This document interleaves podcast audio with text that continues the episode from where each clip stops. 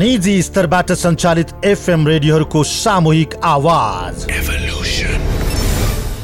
Voice of radio नमस्कार। देशैभरि सञ्चालित एफएम रेडियोहरूबीच कार्यक्रम उत्पादन प्रसारण र व्यावसायिक सहकार्यमा नवीनतम प्रस्तुति कार्यक्रम भोइस अफ रेडियोमा यहाँलाई हार्दिक स्वागत छ। म विमल थापा। यो कार्यक्रम काठमाडौँ उपत्यका लगायत देशैभरिका दुई सय उनान्सयवटा एफएम रेडियोबाट एकैसाथ प्रसारण भइरहेको छ।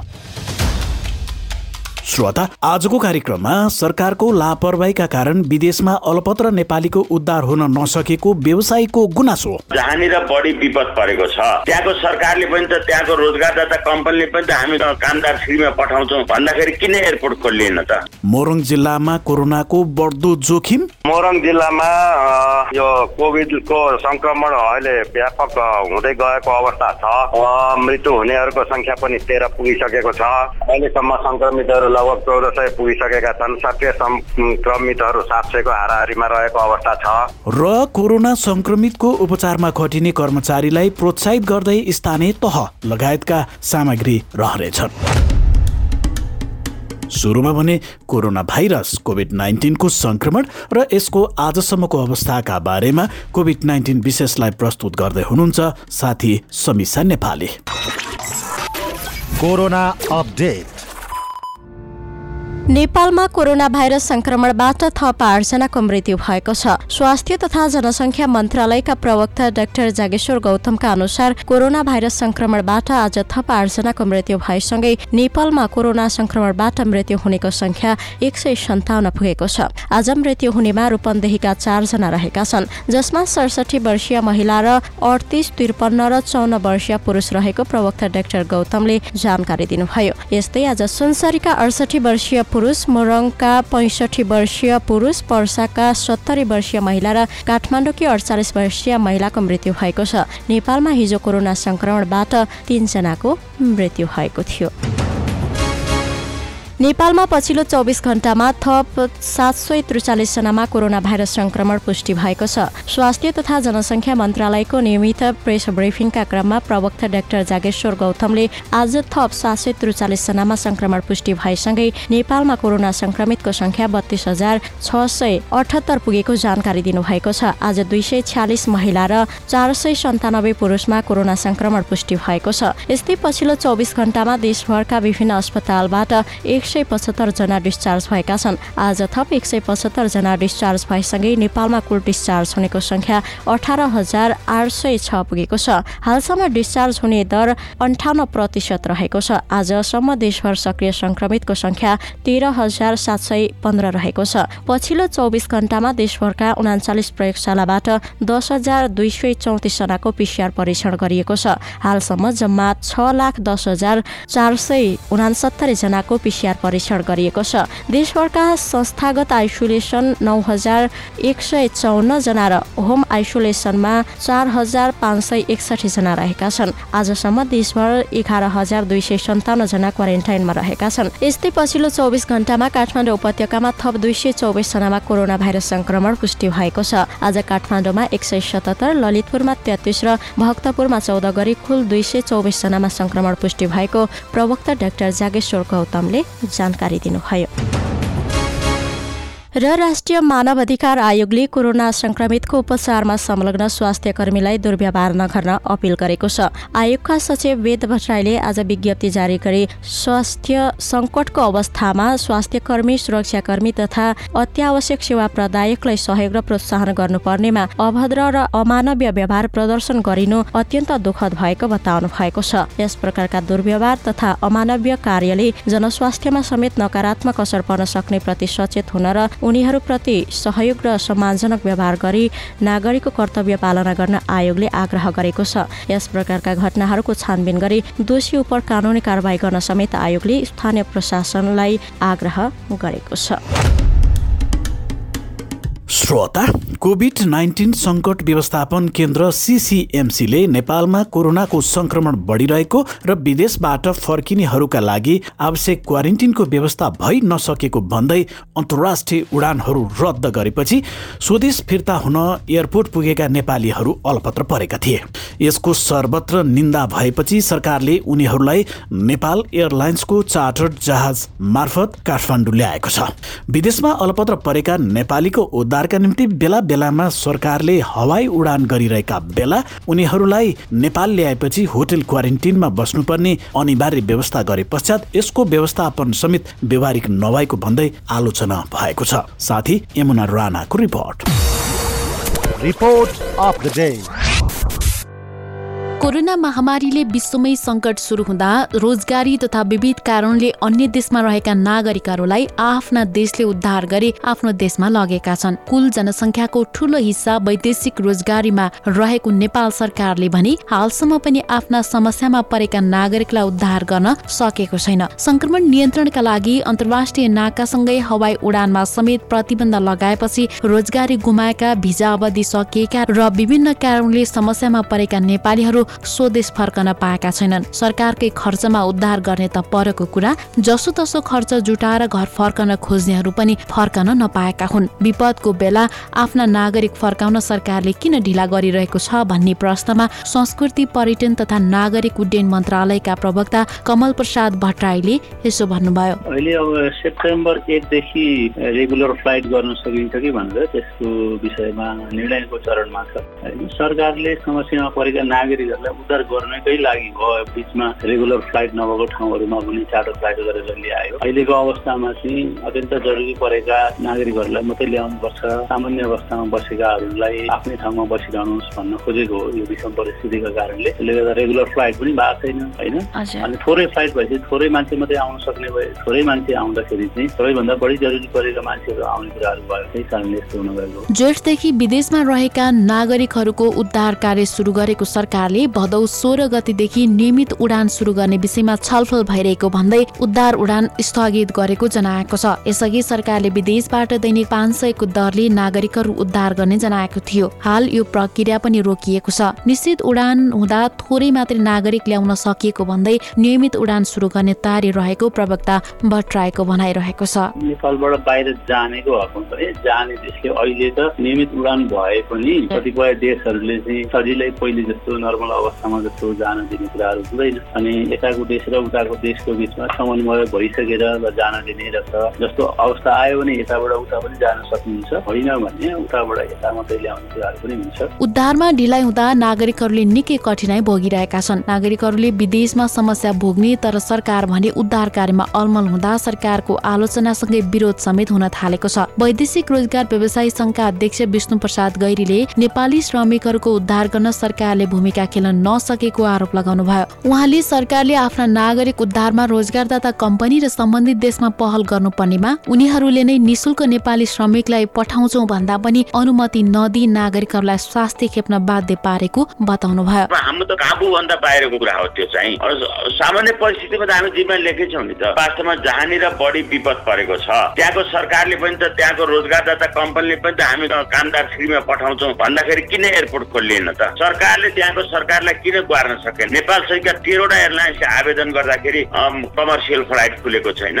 आज उहाँले रिजर्भेसनहरूको एयरलाइन्सहरू मात्रै खुलेको छ। त्यसले कसरी ल्याउने? अब गत बिहिबार गत बिहिबार के भयो भन्दा मन्त्री परिषदको निर्णय गर्यो। सिसिएमसीले गरेका कुराहरू अब त सरकारले अथवा चाहिँ निकायले सर सम्बन्धित निकायले र हामीले मान्नु पर्ने हो माने अब माने त मानिरहेछौँ तर मान्दाखेरि कस्तो भइरहेछ भन्दाखेरि अब दोष हामीले आउँछ। दोष होला नियम होला परिधि होला कानुन होला नियमावली होला। हामीले पठाएको डिमान्ड होला। हाम्रा रोजगारदाता होला हामीले सम्पर्क गरेका छौँ विपद परेकोलाई हामीले पनि कन्भिन्स गरेका छौँ। दोष थुपार्ने अवस्था होइन यो। भनेको सहकार्य गर्ने अवस्था हो। सामान्य अवस्थामा त गत साता नेपाली श्रमिक लिन गएको नेपाल एयरलाइन्सको जहाज युएबाट वृत्ते फर्किएपछि टिकट काटेर एयरपोर्टमै पुगेका एक सय बढी नेपाली अलपत्र परे। यो घटनापछि सरकार कति लापरवाह छ भन्ने कुरा प्रष्ट भएको छ। हाल संयुक्त अरब इमिरेट्स दुबईमा रहेका नेपालीहरूले हुन्डी गरौं भन्ने अभियान नै चलाएका छन्। वैदेशिक रोजगारबाट भित्रने रेमिटेन्सले अर्थतन्त्र धानेको भए पनि सरकार तिनै रेमिटान्स भित्राउने आफ्ना नागरिकको समस्यामा गम्भीर नभएको भन्दै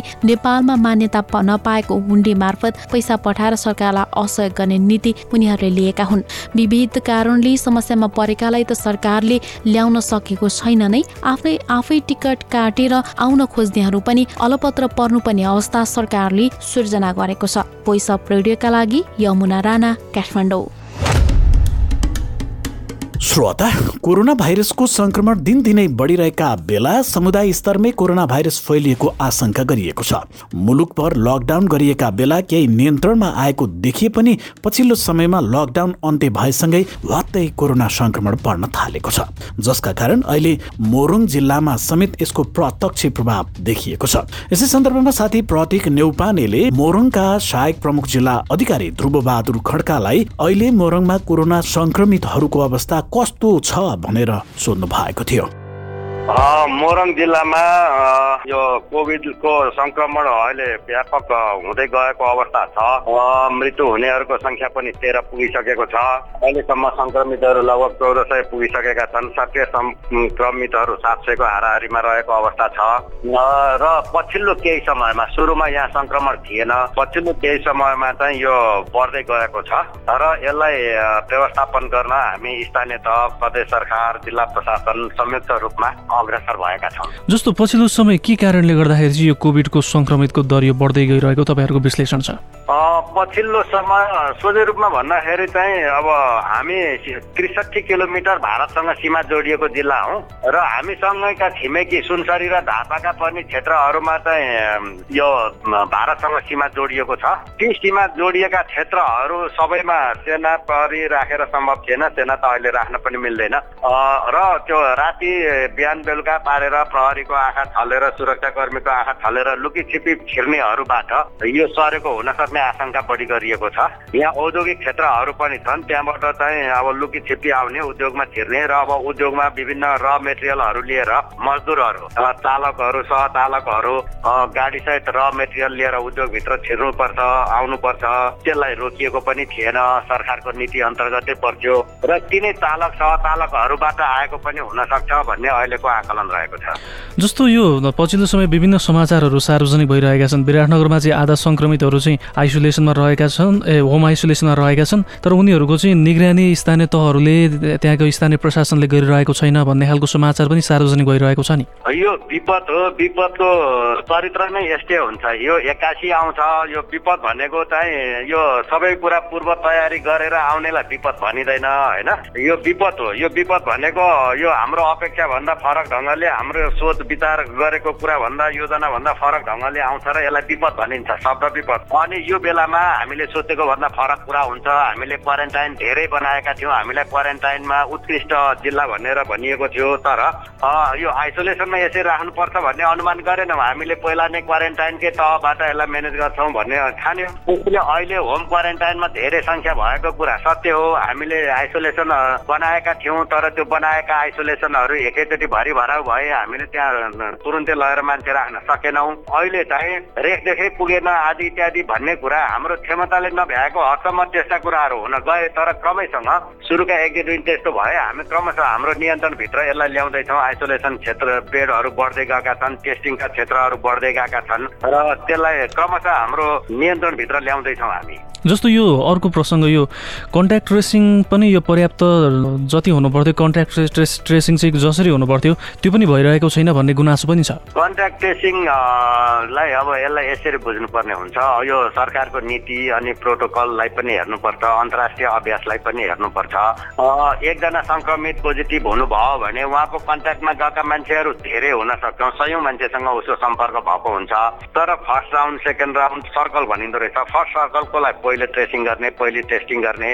अनि second circle third circle third सर्कलमा चाहिँ अलिक पर थर्ड मेनबाट पुगेको हुने त्यस्तोहरूलाई चाहिँ निगरानी मात्रै गर्दा हुने भन्ने हुँदो रहेछ। त्यसैले फर्स्ट सर्कल जुन छ त्यसलाई चाहिँ हामीले छोडेर छोडेका छैनौँ। स्थानीय तहहरू रातो दिन यही कामका लागि खटिराख्नु भएको छ। घर घरमा पुगेर डाटा सङ्कलन गर्नु भएको छ र ती मान्छेहरूलाई स्वाब सङ्कलनको चाहिँ तालिका बनाएर तालिकाबद्ध रूपले स्वाब सङ्कलन पनि गरिराख्नु भएको छ। सेकेन्ड सर्कल र थर्ड सर्कलकोलाई भने वाच मात्रै गरेर त्यो केही सिम्टम्स देखिएन भने छोड्न मिल्ने भन्ने यो प्रोटोकल पनि छ। त्यो प्रोटोकल अनुसार काम भइरहेकै छ। जस्तो अहिलेसम्म मोरङमा देखिएका सङ्क्रमितहरू मध्ये आधा लगभग पचास प्रतिशत सङ्क्रमितहरू चाहिँ सक्रिय नै रहेका छन्। अहिले पनि उनीहरू चाहिँ सङ्क्रमणमुक्त हुन सकिरहेको अवस्था छैन। अब यो पछिल्लो समय समुदायमा कोरोनाको सङ्क्रमण पनि फैलिँदै गइरहेको अवस्थामा यो समुदायमा फैलिरहेको कोरोनाको यो जुन चेन छ यो चेनलाई चाहिँ यो चुट्याउनको लागि के कस्ता प्रयास गरिरहनु भएको छ? अब आगामी थप रणनीति के बनाउँदै हुनुहुन्छ?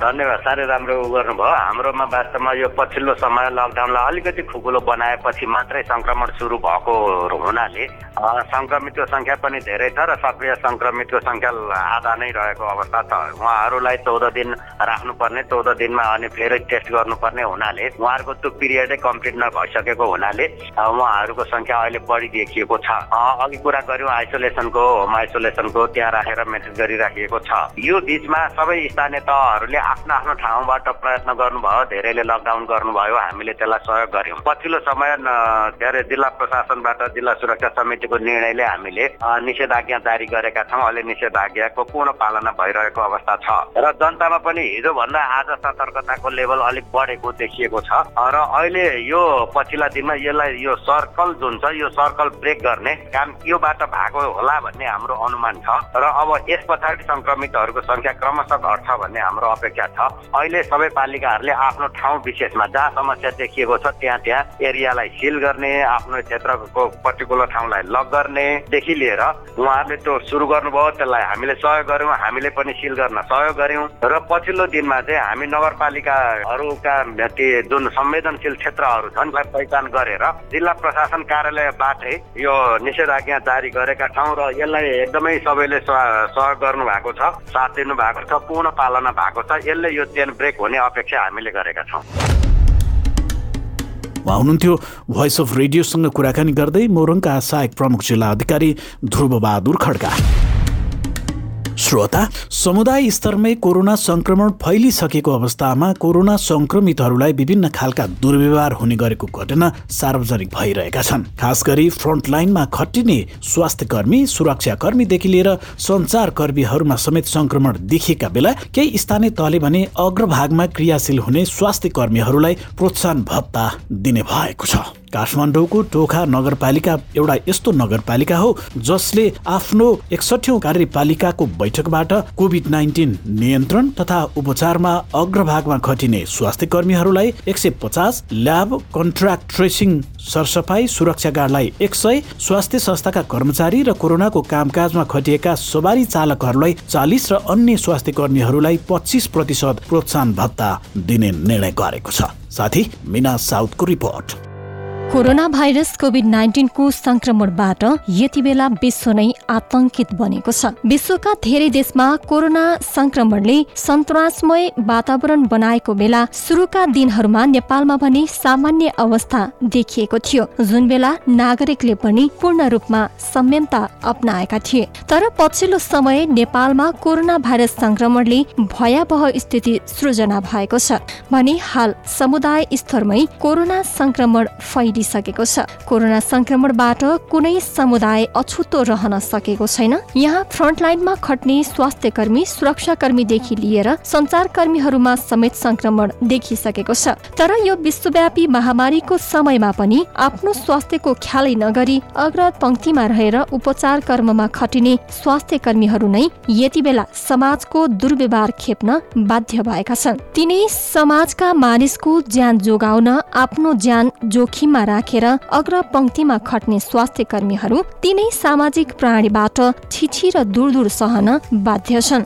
समाजमा भएका यस्ता घटनाहरू बाहिरी रहेको अवस्थामा काठमाडौँ टोखा नगरपालिकाले भने सराहनीय कार्य गरेको छ। हिजोको एकसठी कार्यपालिकाको बैठकबाट टोखा नगरपालिकाले कोभिड नाइन्टिन नियन्त्रण तथा उपचारमा अग्रभागमा खटिने स्वास्थ्य कर्मीलाई एक सय पचास ल्याब कन्ट्राक्ट ट्रेसिङ सरसफाई सुरक्षा गार्डलाई एक सय स्वास्थ्य संस्थाका कर्मचारी र कोरोनाको काम काजमा खटिएका सवारी चालकलाई चालिस र अन्य स्वास्थ्य कर्मीहरूलाई पच्चिस प्रतिशत प्रोत्साहन भत्ता दिने निर्णय गरेको छ नगर प्रमुख प्रकाश अधिकारी। टोखा नगरपालिकाले आफ्नो नागरिकहरूलाई केही भए पनि मलमपट्टि लगाउन सकोस्। र अब असर भने स्वास्थ्य कर्मी नर्स डक्टर त्यसपछि फ्रन्टलाइनमा काम गर्ने हाम्रा अन्य व्यक्तित्वहरूलाई कर्मी भन्ने सन्दर्भ जोडेर चाहिँ यदि हामी हाम्रो नागरिक जोगाउन उहाँहरू कटिबद्ध भएर अगाडि बढ्नुहुन्छ भने किन हामीले अगाडि नबढ्ने त भन्ने सन्दर्भ जोडेर चाहिँ ल दिने भनेर हामीले निर्णय गऱ्यौँ जस्तै अब हामीले यो स्वाब परीक्षण जस्तै स्वाब हामी लिन जान्छौँ नि हाम्रा स्वास्थ्य कर्मी उहाँलाई चाहिँ हामीले एक सय पचास पर्सेन्ट भनेको छौँ होइन। या कन्ट्याक्ट ट्रेसिङ सरसफाइ र सुरक्षा गार्डलाई हामीले सय पर्सेन्ट भनेको छौँ यस्तै स्वास्थ्य सहायक कर्मचारी र कोरोना कामकाजमा खटेका सबै चालकलाई चालिस प्रतिशत त्यसपछि अन्य स्वास्थ्य कर्मीहरूलाई पच्चिस प्रतिशत भनेर हामीले चारवटा क्याटेगोराइज गरे बनाएको छौँ। नगरपालिकाको हिजो बसेको एकसठी नगर कार्यपालिकाको बैठकले कोभिड नाइन्टिन नियन्त्रणमा अग्रभागमा प्रत्यक्ष खटिने मेडिकल अधिकृत सहितको टोली र स्वाब संकलनमा खटिने प्रयोगशाला कर्मीलाई खाइपाई आएको तलब स्केलमा आइसोलेसन सेन्टर सञ्चालन भएको मितिदेखि भत्ता उपलब्ध गराउने निर्णय गरेको हो। यस्तै बैठकले कन्ट्राक्ट ट्रेसिङ र स्वाब संकलनमा खटेका स्वास्थ्य कर्मीलाई असारदेखि भत्ता उपलब्ध गराउने तर एउटै व्यक्तिले दोहोरो भत्ता लिन नपाउने व्यवस्था समेत गरेको छ। बैठकले कोरोना संक्रमण दर बढ्न थालेपछि नगरपालिकामा रहेका आइसोलेसन वार्डको कमी हुन सक्ने कुराको आकलन गर्दै पन्ध्रदेखि बिस रोपनीको सार्वजनिक जग्गामा तत्कालै आइसोलेसन बनाउनका लागि पहल गर्न नौ सदस्यीय सर्वदलीय कमिटी समेत गठन गरेको छ। उपप्रमुख ज्ञानमाया डङ्गोल। हामीले चाहिँ प्राथमिक स्वास्थ्य केन्द्रमा लगभग बेडको तयार गर्ने भनेर चाहिँ त्यो सोच बनाएका छौँ। अब यो भयावह अवस्था हुन सक्छ। यो अब टोखा नगरपालिकामा पनि सय भन्दा बढी संक्रमित भइसकेको छ। दिन प्रतिदिन संक्रमितहरू बढिरहेको अवस्थामा हामीले चाहिँ पन्ध्र बिस रोपनीको सार्वजनिक जग्गा छ। त्यहाँ अहिले तत्कालै आइसोलेसन बनाउनको लागि पहल गर्ने भनेर चाहिँ एकसठीौँ बैठक बसेर मेरो संयोजकत्वमा नौ सदस्य राखेर सर्वदलीय कमिटी बनेको छ। कमिटीले चाहिँ फिल्डमा गएर अनुगमन गरेर त्यहाँ चाहिँ उचित छ कि छैन भनेर चाहिँ प्रतिवेदन पेश गर्ने भनेर एउटा समिति बनाइदिएको छ। आइसोलेसन अथवा होम आइसोलेसनमा बसेका कोरोना संक्रमितहरूलाई पोसिलो खानेकुराको लागि तीन सय पचास रुपियाँ दिने पनि निर्णय भएको बताउनुहुन्छ नगरपालिकाका प्रवक्ता बच्चुराज बस्याल। हाम्रो नगरपालिकाभित्र जो चाहिँ कोरोना संक्रमित इन्फेक्टेड व्यक्तिहरू जो चाहिँ होम आइसोलेसनमा बस्नु भएका अथवा आइडेन्टिफाई भएका केसहरूलाई चाहिँ कोरोनासँग लड्नको लागि भनेर अलिकति चाहिँ एउटा पोसिलो खानेकुराको लागि भनेर तिन सय पचास रुपियाँ चाहिँ हामीले एउटा खुराकी स्वरूप दिने भन्ने किसिमले हामीले निर्णय गर्यौँ। यस्तै नगरपालिका भित्रका अत्यावश्यकीय खाद्यान्न तरकारी तथा फलफुल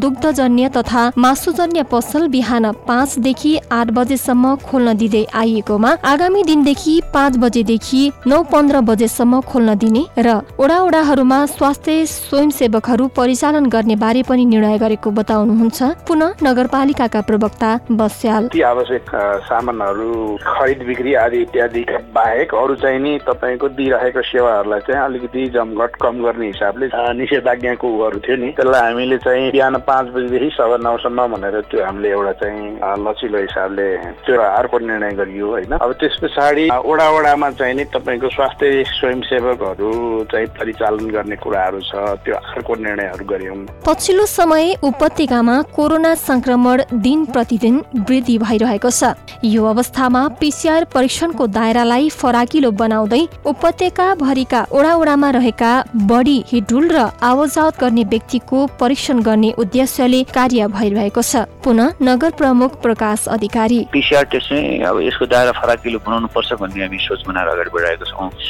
तिस पैँतिस हजार अथवा पच्चिस तिस हजार चाहिँ यो उपत्यकाभरि नै परीक्षण गराउनुपर्छ हामीले त्यसको मापन गरेर मापदण्ड तयार गरेर जिल्लाबारीबाट आएका फ्रन्ट लाइनमा काम गरेका जस्तै तरकारी पसलले भयो औषधि पसलले भयो होइन विभिन्न खुद्रा पसल भयो होइन साथै स्वास्थ्य कर्मी भयो त्यसपछि कर्मचारी भयो त्यसपछि यो सरसफाइ काम गर्ने दाजुभाइ दिदीबहिनीहरू भयो होइन जो भनेको मतलब बढी हिटुल गर्छ होइन आवाजात गर्छ त्यो व्यक्तित्वहरू चाहिँ भनेको मतलब लिस्ट तयार गर्नु भन्दा हामीले यो कार्यपालिकाको बैठकबाट मैले निर्देशनमा दिइसकेको छु। कोरोना भाइरसले भयावह स्थिति सृजना भइरहेको यो विषम परिस्थितिमा अग्रभागमा रहेर नागरिकको सेवामा खटिएका कर्मचारीहरू समाजबाट अवहेलनाको शिकार भइरहेको बेला टोखा नगरपालिकाले गरेको यो कार्य निकै नै पनि सराहनीयपूर्ण छ। उक्त नगरपालिकाले गरेको कार्य जस्तै अन्य क्षेत्रका आम नागरिक र स्थानीय सरकारले पनि अग्रपङ्क्तिमा रहेर कार्य गर्ने कर्मचारीहरूको मनोबल बढाउन उनीहरूको प्रशंसा सम्मान तथा प्रोत्साहन गर्न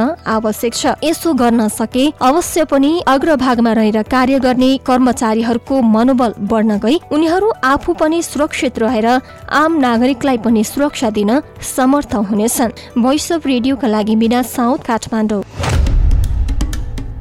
जाँदा जाँदै एउटा अन्तर्राष्ट्रिय प्रसङ्ग। अमेरिकाको औषधि तथा खाद्य प्रशासन एफडिएले सङ्कटको अवस्थामा कोरोना संक्रमित बिरामीमा प्लाज्मा थेरापी पद्धतिबाट उपचार गर्न स्वीकृति दिएको छ। संक्रमण मुक्त भइसकेका प्रतिरक्षा क्षमता यथेष्ट हुने व्यक्तिको रगत प्लाज्माबाट जटिल अवस्थाका संक्रमितमा प्लाज्मा थेरापी गरिन्छ।